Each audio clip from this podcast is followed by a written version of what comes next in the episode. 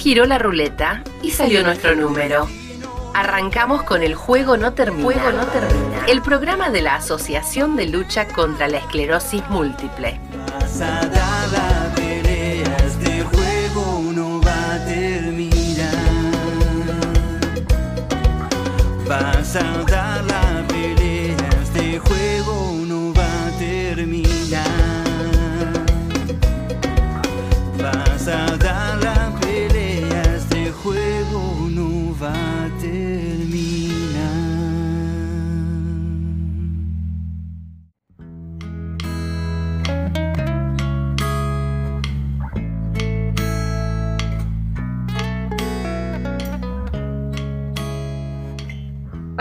va? Bienvenidos al Juego No Termina. Nos estamos encontrando, como lo hacemos habitualmente, en el programa de la Asociación de Lucha contra la Esclerosis Múltiple. ¿Cómo va, Leo? Hola, ¿cómo estás, Jessy? Bueno, bienvenidos a todos una semana más acá en el juego No Termina. ¿Qué tenemos para el día de hoy? Porque me parece que vamos a estar charlando, ¿no? Hoy vamos a estar debatiendo, hoy tenemos un debate, tenemos una mesa interesante y vamos a estar hablando de las crisis. Menuda cosa, menuda cosa que es súper, súper interesante, especialmente para las crisis que se dan en todos los momentos, ¿no? Pero cuando, cuando nosotros tenemos alguna crisis en general, se propicia más y, y la sentimos un poco más fuerte. Eh, Le damos la bienvenida a Aldo. Saludámoslo a Aldo. ¿Cómo va Aldo? Hola, sí, ¿cómo estás? Muy bien. Te saludo gratamente a vos y a del plantel. Muy bien, los saludamos también a todos los oyentes y les agradecemos que nos acompañen en el juego No Termina, así también como les agradecemos abrirnos las puertas de, de su casa, que es muy importante para nosotros. Y también le agradecemos, por supuesto, a las radios que nos permiten eh, pasar nuestro material y hacerles compañía. Así que muchas gracias a todos ellos. Eh, sí, Leo decía, en el día de hoy vamos a tener un debate acerca de las crisis y también vamos a tener a Paco con los esclerotips. Así que programa completito ya en una semana de, de lluvia, una semana rara, ¿no? Es una semana que viene semana larga. Nos habíamos acostumbrado a las semanas largas. Cuando viene después de un fin de semana largo, la semana larga se hace, se hace pesada, ¿no? Se hace, se hace larga, exactamente. Es, eh, el clima está muy cambiante, que hace frío, que sale el sol. eh, eso también te, te cansa, digamos. Entonces ayuda a que se ex- extienda más la semana. Totalmente. Y así estamos, remando un poco todos con estos. Muchas gripes hay, ¿viste? ¿Vieron que hay mucha gripe? Sí, Porque la gente también de normal también se enferma. Sí, en casa tenemos, tenemos ah, dos casos de, de gripe. Viste que ahora cualquier cosa ya te asustás. Después del COVID quedamos medio... Y cualquier tosecita ya te asustás. Así que en casa estamos, estamos atentos. Sí, igual es muy lindo de acordarse, y por ahí lo podemos sumar en el momento que hablemos de crisis, de la época del COVID. Si nos ponemos a pensar, ¿se acuerdan cuando pensábamos que la nueva realidad era usar barbijo todo el tiempo? Que habíamos como dicho, bueno, esta es la nueva realidad. ¿Cómo vamos a quedarnos en eso? Las locuras que hemos hecho. ¿Alguna, ¿Alguien se acuerda de algo raro que haya hecho durante el COVID? ¿Aldo? Alguna cosa rara, ¿eh? Onda, no salir de mi casa, pero en seis meses. Eh, usar doble barbijo. Javi usa- usaba barbijo hasta hace poco. ¿Te acordás, Aldo? Sí, eh, sí, me acuerdo, sí. Pero por ahí cambio un poquito de tema, aunque está relacionado con el barbijo. Ahora estoy con mucha gripe y tengo un poquito de fiebre. Eso empezó todo cuando usé el barbijo. Mira, No, ten- no tengo defensa. claro. Por el tema de las defensas. Así que por eso barbijo me dejarnos las defensas. Sí. Pero hay que, hay que tener cuidado. Pero bueno, vos, Leo, ¿qué hiciste de- durante la pandemia? Así que, mm, qué salame. Cosas raras, creo que muchas, pero eh, por ahí lo que me resultó muy extraño sí fue pasar eh, un cumpleaños eh, virtual, ¿no? Todos conectados, cantando el feliz cumpleaños. Y aquí- que lo piensa, es como, ¿qué hacía la gente mirando una pantalla, todos cantando el feliz Sí. cumpleaños? El cumpleañero soplando la vela solo y los demás cantando virtual. A destiempo, ¿no? Porque no, toda, no todas las velocidades de internet eran iguales. Tal cual, sonaba que, que una cosa rarísima, se escuchaba totalmente los cumpleaños por Zoom, eran muy, muy forzados, pero la necesidad de, encontrarse, la necesidad de festejar era, había reuniones, ¿te, acor- te acordás? Bueno, juntémonos el viernes a la noche y todos por Zoom, todos como si estuvieran en no había gente que se vestía, había fiestas, ¿te acordás que había fiestas por Zoom? Y uno se vestía, había que vestirse, comprar un vino, preparar una, poner una picada y alguien pasaba música en algún lugar del mundo y era como una fiesta en la casa, era una fiesta virtual. Eh, la verdad es que En su, en su rozaba la, uno pensando la verdad es qué desesperación el humano, ¿no? Sí, Aldo. Eh, respecto a, a la sociedad, con el barbijo puesto, un familiar se puso el cigarrillo en la boca ¿Hay cigarrillo en la boca con el barbijo puesto? y tenía barriga. Es buenísimo. Bueno, después salir sin barbijo fue raro. Es como. Era el que nos exponía a todos a una cara de pandemia, las caras de pandemia, la gente que tenía barbijo, el que no tenía barbijo, la gente que miraba raro a la gente que usaba barbijo o a los que no usaban barbijo. Eran como. Estaba, no sabíamos qué estaba bien y qué estaba mal. Todo muy raro. Los vacunados no vacunados, ¿se acuerdan? Palabras que no usamos más. Contacto estrecho. Eh, ayúdenme a ver alguna otra palabra. ¿Eh? ¿Qué tenés en la vacuna? ¿Qué dosis tenés? ¿La primera, la segunda, la tercera? ¿Qué, qué tipo de vacuna? La rusa. Todos sabíamos de vacunas, estábamos Sí. como rancheros y todos sabíamos de vacunas, como si hubiéramos estudiado, sea farmacéutica, parecemos, ah, no, yo esa vacuna no me la pongo. ¿Qué sabe? ¿Qué sabe de vacunas?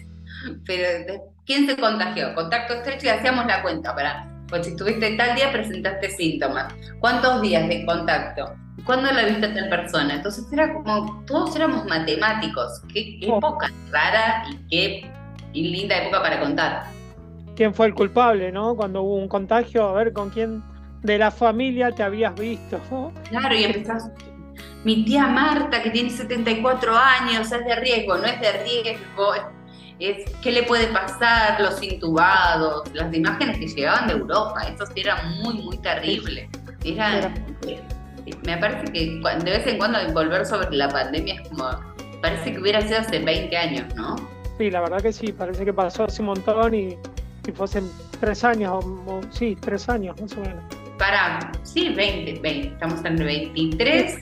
Y fue el Y 20. Vuela, está volando. Así como no, durante, para mí el 2019 fue el mejor año del mundo, porque es como que no sabíamos que era ese año. El 2020 y el 2021 son como un solo año donde no pasó nada. Claro. Es como, Sí. Y el, el 2022 ya estuvo bueno, pero el 21 final fue como de transición, ¿no? Como que arrancábamos medio con miedo. Sí, bueno, en el 2020, yo tengo un amigo que estaba, él cuando decía su edad, no contaba el 2020, así que se restaba un año. No, no lo tenía en cuenta. Está bien, como como ese año, la verdad, ni, me quiero acordar, ni me quiero acordar. Marzo del 2020, en marzo del 2020 apareció y, y fue, es muy loco pensar en que después vamos a hablar de crisis, pero mira cómo surgió esto de, ahora hay gente que tiene gripe, tose, le pasan cosas, quedamos todos como medio asustados por el COVID, pero no se hacen testeos, es como si aquí no ha pasado nada. Y yo no quiero decir, yo pensaba en ese momento que si era una confabulación mundial, yo estaba re de acuerdo, porque era, bueno, sí, digo que era positivo. Si es una confabulación mundial, en algún momento la van a terminar, pensaba en mi lógica. Si esto es de la naturaleza, bueno, no podemos esperar nada, pero si es una confabulación mundial, esta gente mala va a decir, bueno, hasta acá llegamos. Y yo no quiero decir que tuve razón, pero de un día para el otro no hay más. COVID. Así que bueno, le tenemos fe definitiva a eso. ¿Les parece, eh, Leo? Mandamos una tanda y nos encontramos en el próximo bloque. Perfecto, hacemos entonces el primer corte. Nada más.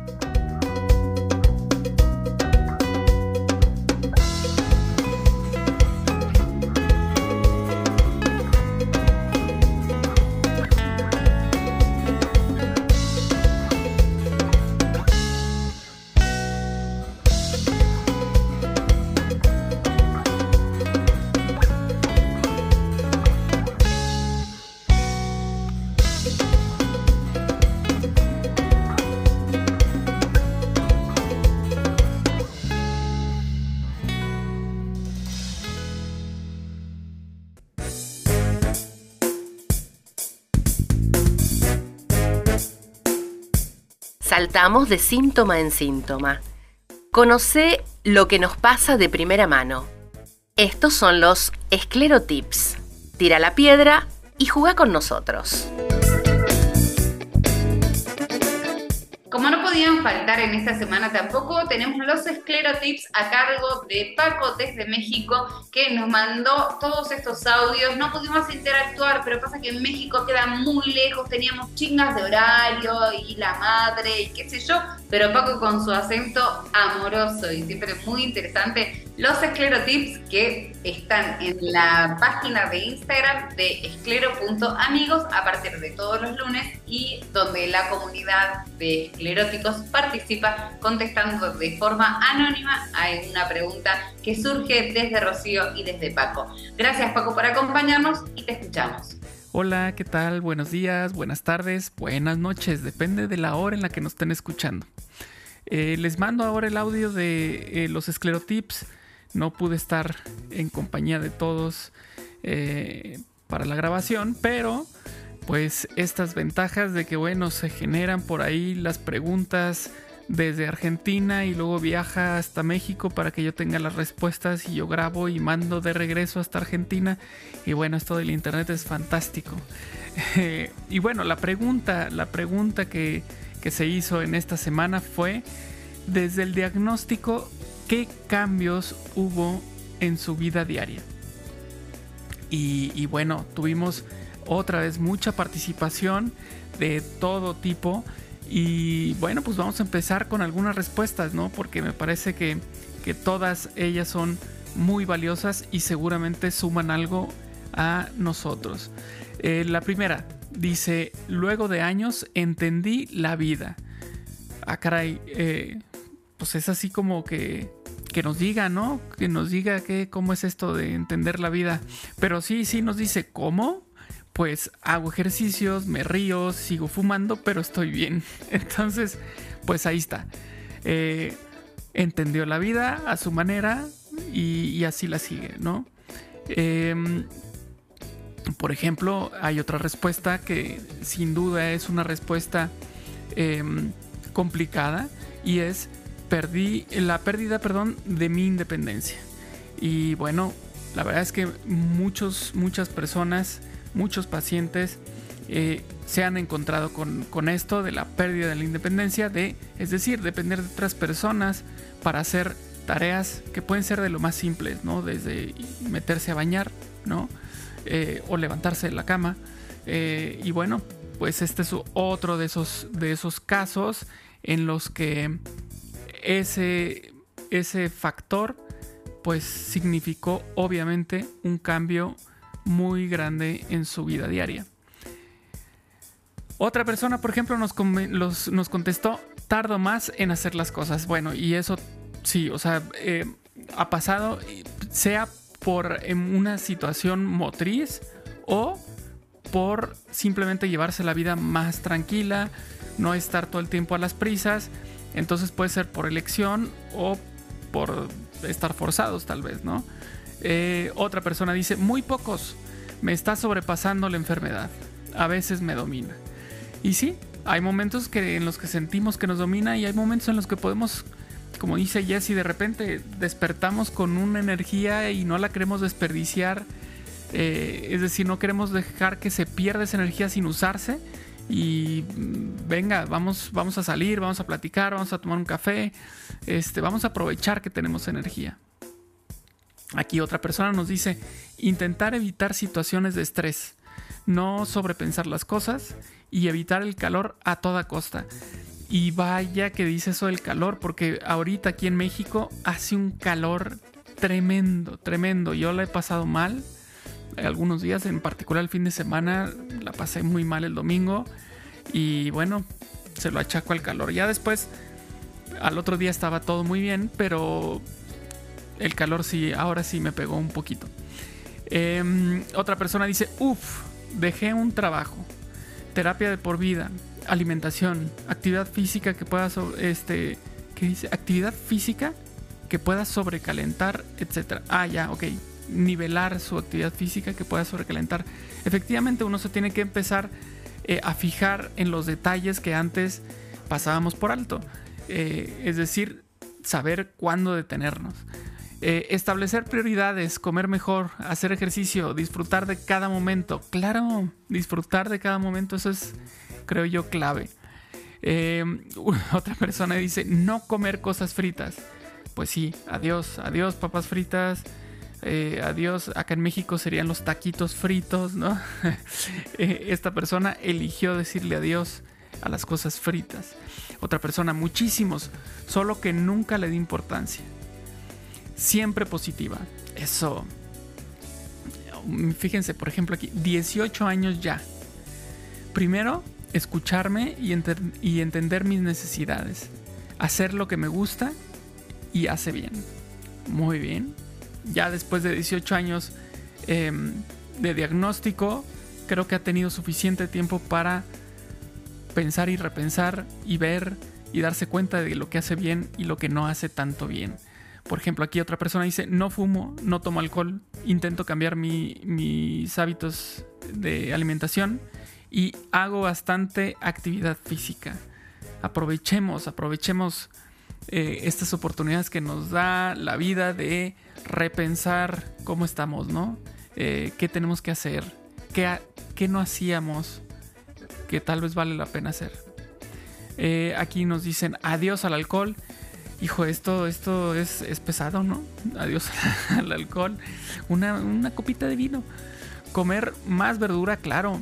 Y evitar el sol a toda costa. Otro, otro mensaje en el que nos dicen el calor, no.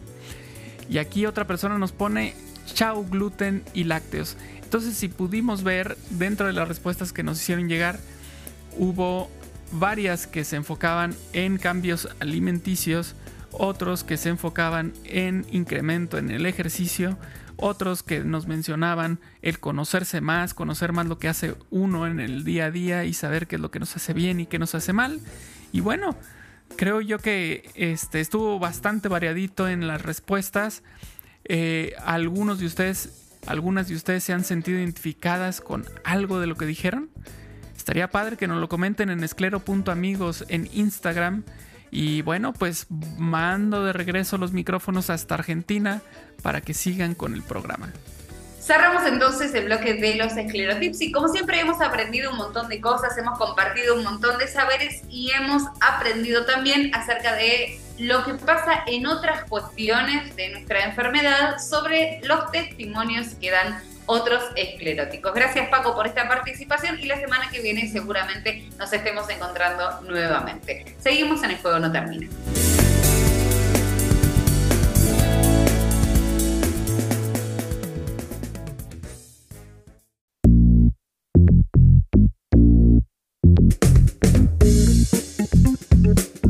No somos el hombre araña pero nos colgamos de las redes. Encontranos en Instagram, YouTube y Facebook como Alcem y en Spotify y Google Podcast como El Juego No Termina. Bueno, continuamos en El Juego No Termina. Eh, recuerden que nos pueden escuchar por la página de Alcem, por Spotify. Eh, en el bloque anterior estuvimos hablando de lo que era la crisis en la época de pandemia eh, eso nos lleva a la crisis en cualquier patología. E, en, este caso vamos a hablar de la crisis, o no, o la podemos aplicar a cualquiera, pero nosotros vamos a hablar de la crisis en la esclerosis múltiple, cómo, cómo la manejamos, cómo la llevamos o cómo la superamos o cómo, cómo, cómo afrontamos la crisis en la esclerosis múltiple. Primero tenemos que pensar por, por ahí, ¿no? ¿Cómo, ¿Cómo definimos una crisis? ¿Qué significa una crisis? En general, cuando hay una crisis es algo que se rompe de lo habitual, algo que cambia en lo habitual y que se quiebra en cualquier circunstancia. En nuestra circunstancia, por ahí tenemos crisis que no sé si son crisis o son vaivenes, o son como, no, son, ¿cómo lo, cómo lo llamarías? ¿Cómo lo llamarían ustedes? Porque no sé si a mí me gusta la palabra una crisis, porque yo lo relaciono con un brote, una crisis, que Claro, porque incluso no son, por ahí en mi caso, de un, tiempo largo, son muy cortitos en mi caso. Pero bueno, como sabemos que es una patología o una enfermedad donde no todos los casos son iguales, eh, cada uno tendrá una experiencia diferente. Vamos a aportar experiencias, ¿te parece? Como para subir un poco. Eh, Aldo me parece que es el que tiene más estable su enfermedad y su patología, ¿no, Aldo? Sí, estable. Sí, estable, estable. A veces es bueno que sea estable tu patología o, eh, o preferirías tener fluctuaciones. No, Es prefiero, prefiero, sí, prefiero estar así estable, todo siempre igual. Y no todo. Yo subo ni bajo, todo siempre igual. Me cuido. Y cerca, quedas. Pero te da la posibilidad como de mejorar. En, eh, tu caso, Leo, ¿cómo sentís que son esos vaivenes y cómo, cómo le explicamos a alguien que no tiene esclerosis múltiple, porque hay un montón que sí lo tienen y lo entienden y van a entender estos vaivenes, ¿cómo se lo explicamos para que nos entiendan cuando hablamos de los vaivenes de la enfermedad?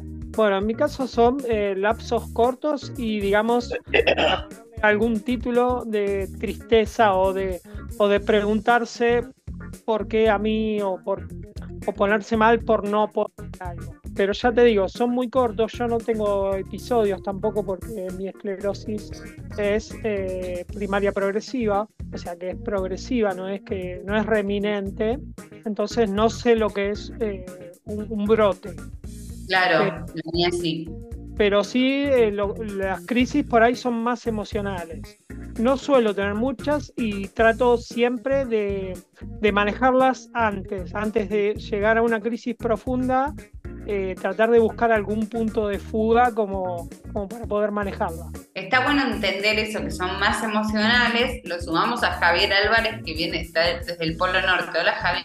Hola, ¿cómo les va? ¿Todo bien? Sí, hace mucho frío acá. Hoy como odio el invierno, por Dios. Estamos hablando acerca de las crisis que nos provoca la enfermedad y los vaivenes que tenemos con la enfermedad. Javi, ¿vos tenés primaria progresiva o remitente recurrente? Primaria progresiva tengo. Ok, entonces lo que a ustedes les pasa es diferente a lo que me pasa a mí. Para aquel que está escuchando, hay diferentes tipos de esclerosis múltiple. En el caso de ellos tres, de los tres caballeros que, que- que hoy protagonizan la mesa, tienen una, una diferenciación de la enfermedad que es como primaria progresiva, que son brotes que se van ocurriendo y que se van como... Lo único que ellos pueden hacer, lo voy a decir claramente, es afrontarlo y tratar de mejorar y tratar de bancar los golpes que la enfermedad les va dando, porque neurológicamente no hay una recuperación inmediata, de la- no hay como un rebote de la enfermedad, sino que hay un deterioro. Lo único que hacen ellos es con mucha valentía, realmente, enfrentar ese deterioro y bancarlo para retrasarlo lo más posible. En mi caso, eh, me corrigen si yo me equivoco, ¿no? En mi caso, que tengo remitente recurrente, es como un rebote. Tengo brotes de la enfermedad, pero ese brote remite, eh, a veces más, a veces menos, a veces del todo, a veces con, con eh, kinesiología o con alguna rehabilitación o con alguna medicación, pero teóricamente vuelve como a pasar, a recuperarse. Lo voy a ejemplificar. Si a mí, si yo me quedo ciega de un ojo, por ahí puedo estar tres días, seis meses, un mes ciega de este ojo y de repente empezar a volver a ver. Eso puede ocurrir. Cosa que en mi caso. Sí, Leo.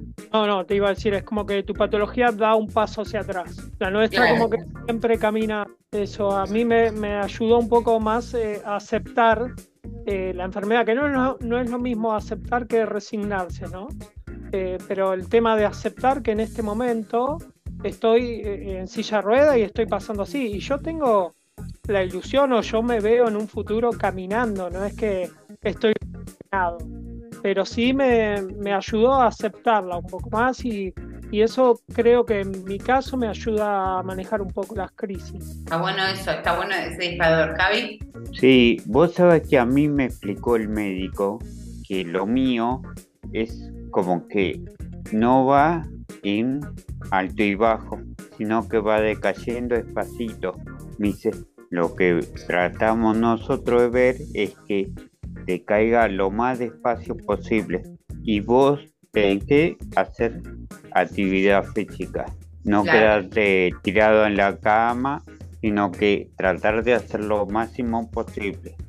Caminar, salir, entrar, Y yo en casa trato de hacer todo, pero viste, te das cuenta de que eh, vos antes caminaba una cuadra en cuatro minutos, hoy lo haces en ocho y así, pero Por ahí con la esperanza de, de, de reflejar, digo, me parece que esto es lo lindo de cuando hacemos estas mesas en las que no, no hay limitantes, en que las cosas se dicen como son, no se dicen como, no se adornan ni nada, sino que se dicen realmente como son, porque cada uno aprende de lo que le pasa al otro. Aldo, Eso es aceptar que hacemos las cosas a nuestro tiempo. hacer las cosas a nuestro tiempo, tal cual. Claro, es, es importante a Javi, que antes lo, lo hacía, no sé, en cuatro minutos y ahora lo hago en ocho. Eh, es muy importante porque eh, todavía lo sigue haciendo, está bien, lo hace en ocho, pero lo importante es no dejar de hacerlo. Eso es buenísimo. Y me parece que ahí tenemos a, aquí tenemos a un motivador na- natural que, que nos va a venir muy bien. En el caso de los que tenemos remitente recurrente, que es mi caso, tenemos otro tipo de altibajos o de vaivenes con respecto a la enfermedad, que no son los que tienen ustedes. Y en este caso, y en esta ocasión digo, no hay, no hay buenos y malos. No hay como que hay algo que es mejor que lo otro, la verdad. Porque yo no, si me preguntan qué prefiero, no sé qué prefiero, la verdad. Porque nosotros, los que tenemos eh, remitente recurrente, no sabemos cuándo nos va a agarrar un brote. Entonces es como que estamos todo el tiempo así como tiesos, como mm, alerta, no siento bien la mano. Bueno, ¿es un brote? ¿No es un brote? Por ahí es un síntoma invisible de esos que solemos tener. Por ahí me duele mucho la cabeza, por ahí tengo insomnio, por ahí pero hasta detectar que tenemos un brote, por ahí tenemos mucha incertidumbre. Claro, incluso eh, en muchos casos, hasta para mostrarle a los demás, esclerosis múltiple es más difícil. Porque a mí, por ejemplo, que estoy en una silla de ruedas, se me ve a simple vista que algún problema tengo, por lo menos que no camino. Eh, imagino que para ustedes, que muchas veces a la vista de los demás están lo más bien, debe ser muy difícil. Sí, sí, porque no, no, no, no nos dan bola, medio que hasta ser visible en la enfermedad es, muy importante el entorno, pero para, para explicar que uno está enfermo es como muy raro. Javi. sí, se hace difícil. Yo uso bastón, pero cuando eh, no lo usaba y lo estoy usando porque la psicóloga me lo, me lo hizo usar. Viste, es como que vas al banco y ¿por qué te vas a meter primero que yo? ¿Quién sos vos? Y ahí, viste. Entonces es como que a la gente tenés que tener una vuelta una señora me dijo no, lo que pasa es que vos tenés que tener el cup, viste que es el cartoncito colgado en el pecho. Y No, le digo yo, hablado de eso ya medio que no pasa, Javi. Esas cosas ya me parece que, que no son de las que pasen habitualmente. Por lo menos a mí no, no, no, nunca. Bueno, tuviste suerte. No sé, No. pero yo no- la verdad es que de- en este último tiempo por ahí, y, y así como decimos cosas que son negativas, tengo que decir que a mí jamás subo un colectivo, eh, yo no tengo nada visible, eh, subo al colectivo por ahí empilchada porque me voy a, encontrar con una amiga o lo que sea, pero digo, bien vestida como de salida, y no esto no significa nada, pero como, bueno, y muestro mi carnet para pasar y nunca jamás nadie me preguntó ni me cuestionó acerca de la enfermedad.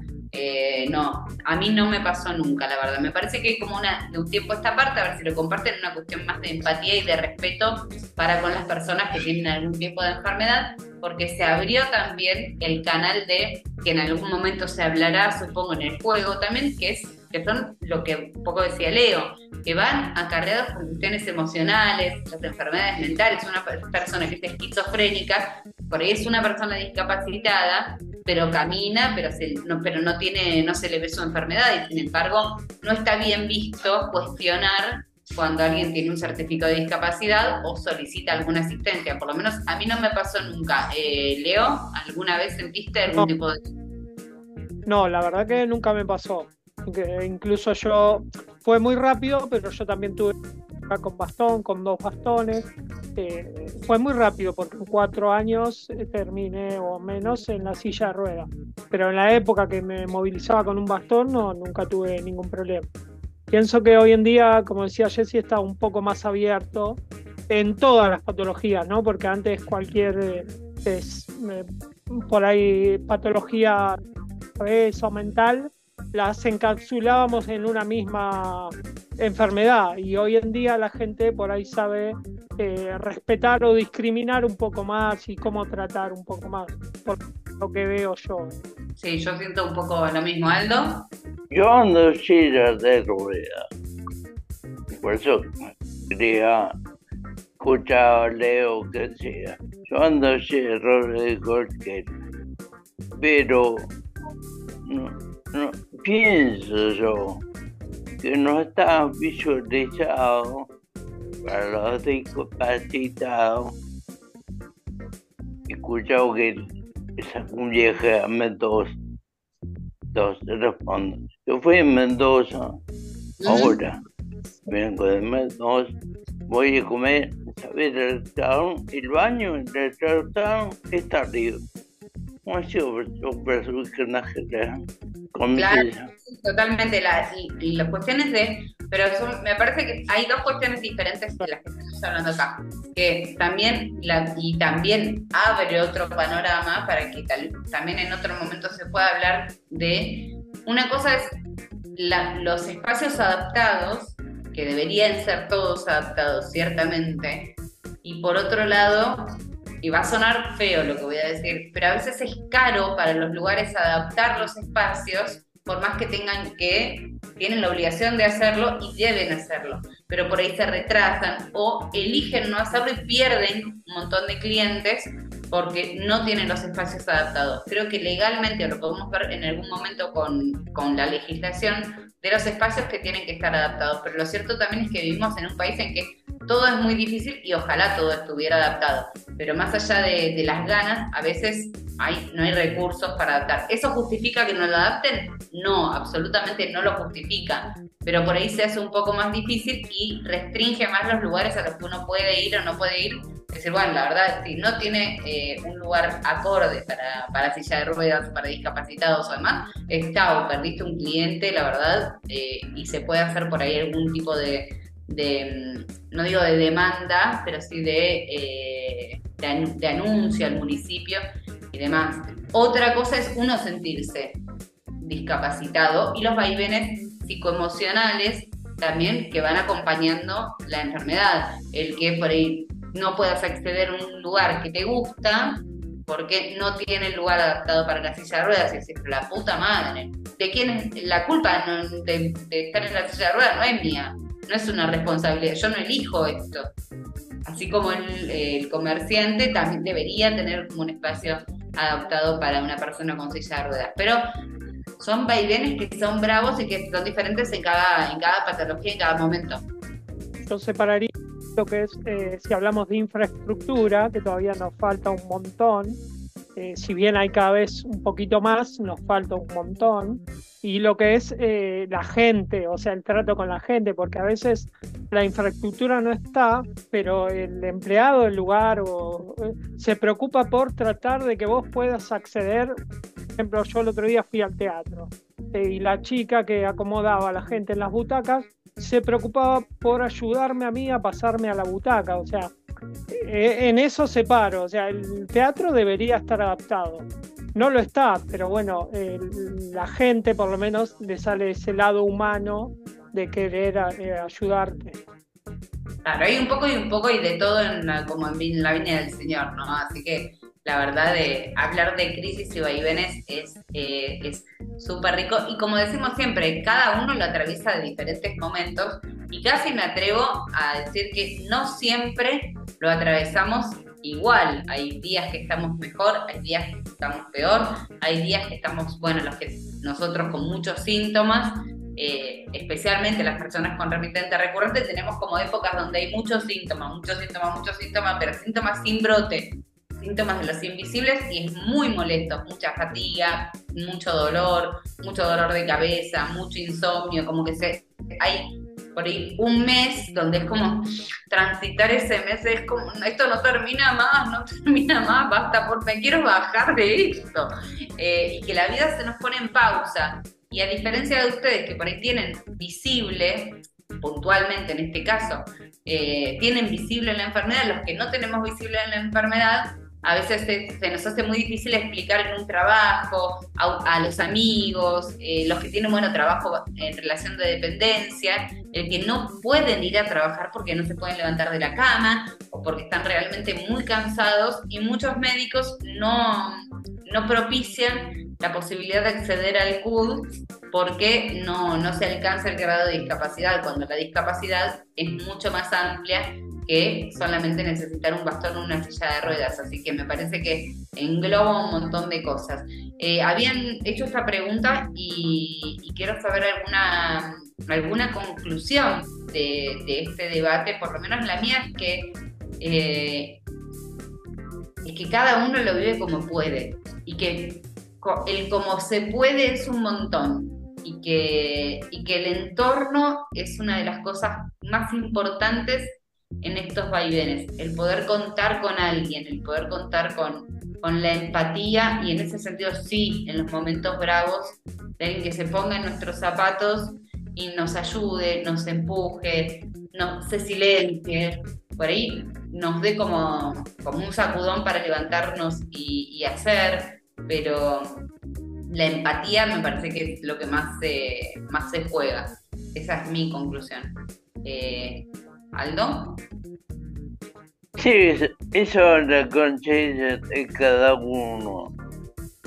Y yo escucho, sí, hace falta mucho tiempo para que la gente se dé cuenta que también le puede tocar a eso.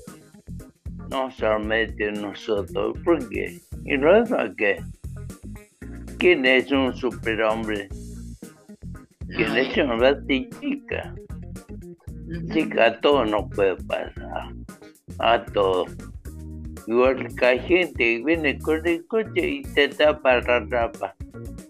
O sea, vos lo sentí. Vos por eso precisaste esa rampa. Y está el coche ni por pomo. Total hija de. No sabe qué le puede tocar lo mismo. ¿Javi?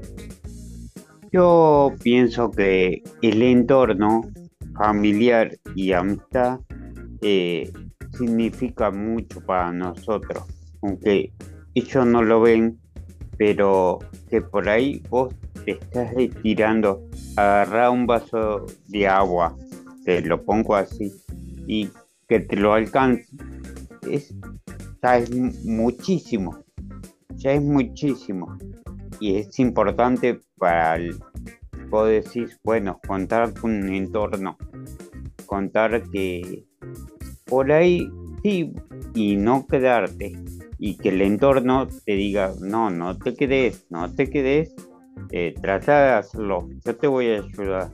Lo importante, a veces uno dice, eh, bueno, si me caigo y viste que hay otro, dale, levántate, vos podés no, no es tan así, sino que quédate acostado o, quédate caído conmigo y estate al lado mío, porque es así.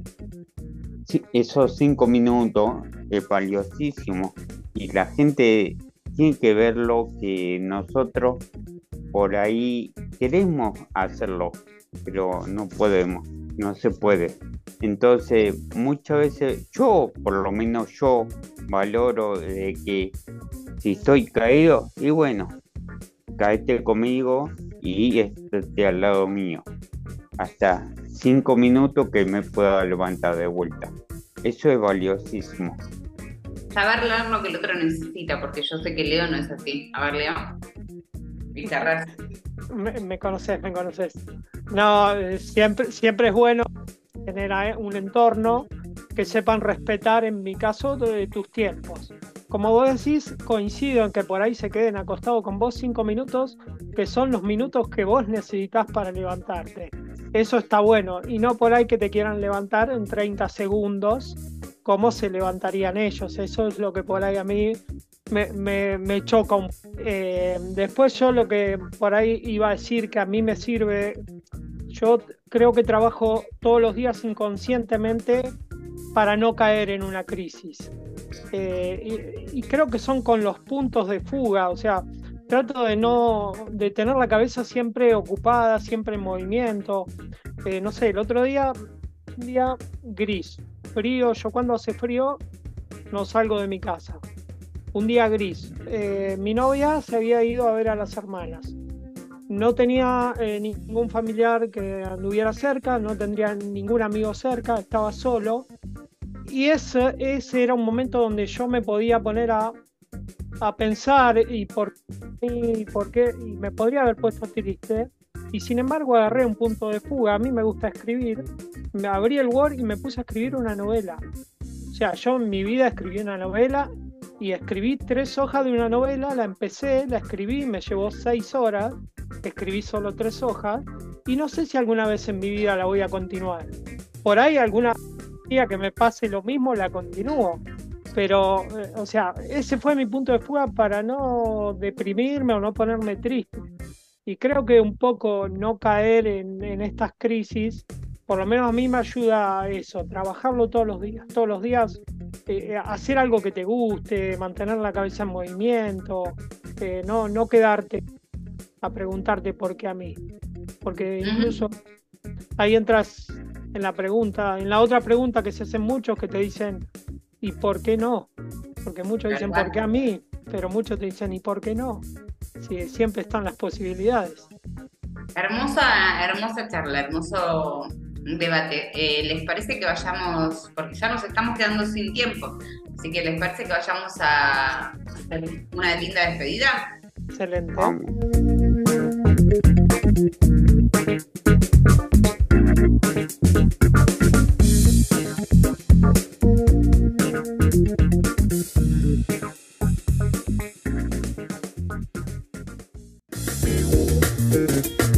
Hablamos, vivimos, nos divertimos y a veces hasta nos ponemos un poco serios. En el juego no termina, le cantamos falta en vido a la esclerosis múltiple. Tener una enfermedad crónica y participar de El Juego No Termina es una de las cosas más enriquecedoras que nos puede pasar como pacientes y como personas. A veces en las distintas circunstancias, en los distintos momentos de, de la enfermedad y de la vida, nos pone en diferentes lugares. A mí me puso hace dos años en, en un poco la, la- ser la voz de, de este hermosísimo programa y, y he aprendido y he querido a cada una de las personas que han pasado por acá con todo mi corazón. Así como a Noé, que fue mi mano derecha, literalmente mi mano derecha, eh, y que ha sido una enorme productora y amiga para mí, y a la asociación. Esta vez voy a pasar la posta. Seguramente no me van a estar escuchando todas las semanas. ¿Por qué? Porque la verdad es que yo necesito un tiempo y no voy a mentir, como nunca mentimos acá. Necesito separarme un poco de mi enfermedad y en este caso necesito distanciarme un poco de el juego no termina. Lo cual no significa que tenga que ver con el juego no termina, sino que voy a estar participando desde otros espacios en algunos momentos. Pero esta mesa está armada esta mesa es rica. ¿Y saben qué es lo más lindo de esta comunidad? Que somos rotativos y que no, no importan los nombres, sino que importan las personas. Entonces, como las personas son muy importantes, quiero pasar la posta a Leo, que va un poco a hacerse cargo de esta, de esta conducción, pero que también han aprendido y se han convertido en excelentes radialistas, Aldo y Javi, y también Paco en su momento, y Rocío, que participa, y Roque cuando aparece, cada uno que cae un poco de cualquier árbol y aparece a jugar aquí con nosotros en este programa de radio. Eh, yo no tengo más que palabras de agradecimiento, se diría, con un, con un aftra en la mano, pero, pero realmente no tengo más que palabras de agradecimiento y, y de amor para con ustedes, para con los que se han convertido en amigos cercanísimos eh, y con los que hemos compartido y hablado de cosas con las que no, de las que no se habla con cualquiera. Entonces, una parte de mi corazón se queda aquí en el juego no termina y otra parte me la quedo para mí, porque ustedes son tan valiosos y tan hermosas personas que me los llevo, me quedo con, con ustedes en el corazón y ya forman parte de, de mis afectos más cercanos. Así que no es una despedida, es un paso de posta. Así como hay que cambiar las voces, hay que cambiar las visiones. Me parece que hemos encontrado un maravilloso conductor, porque también hay una maravillosa mesa, porque también hay una red que lo va a contener a él y lo va a ayudar y lo va a hacer crecer como ustedes me hicieron crecer a mí. Así que, Leo, en este simbólico acto es te doy el, para que hagas el cierre del juego no termina. Y ojalá, ojalá te llene el alma tanto como me la llenó a mí durante todo este tiempo. Bueno, Jessy, la verdad que bueno, triste por, por que te vas, pero contento a la vez porque sé que, que es una decisión tuya, que te va a hacer bien. Y bueno, gracias, eh, creo que hablo en nombre de todos por, por aportaste y todo lo que nos enseñaste. Y bueno, esperemos que junto a la mesa podamos ser, aunque sea un 10% de, de lo que sos vos frente, a, frente al micrófono. Así que bueno, nada. Javi, Sí, bueno, yo eh, saludarte hasta la semana que viene, que vamos a seguir con el programa, pe- pero también en algún momento venirnos a visitar y seguramente las puertas van a estar abiertas, van a estar abiertas para vos también. Y, eh, pude conocer a una hermosa persona, decir que me ayudó mucho a hablar y aprender, porque yo esto no lo hacía. Pero bueno, hasta la semana que viene. Bueno, buen emprendimiento. Gracias, Javi. Eh, ahora sí podemos. eh, Aldo, ¿vos querés decir algo? Dos cosas que hace. Primero, feliz, feliz recepción, Leo. Eh, Y para Gracias, Radio. Leo, ahora sí, es todo tuyo. Te paso la posta con mucho orgullo de este juego no termina. Bueno, Jessy, muchas gracias. Esperemos estar a la altura. Le mando un beso grande a todos por estar ahí. Y nos vemos la semana que viene en El Juego No Termina.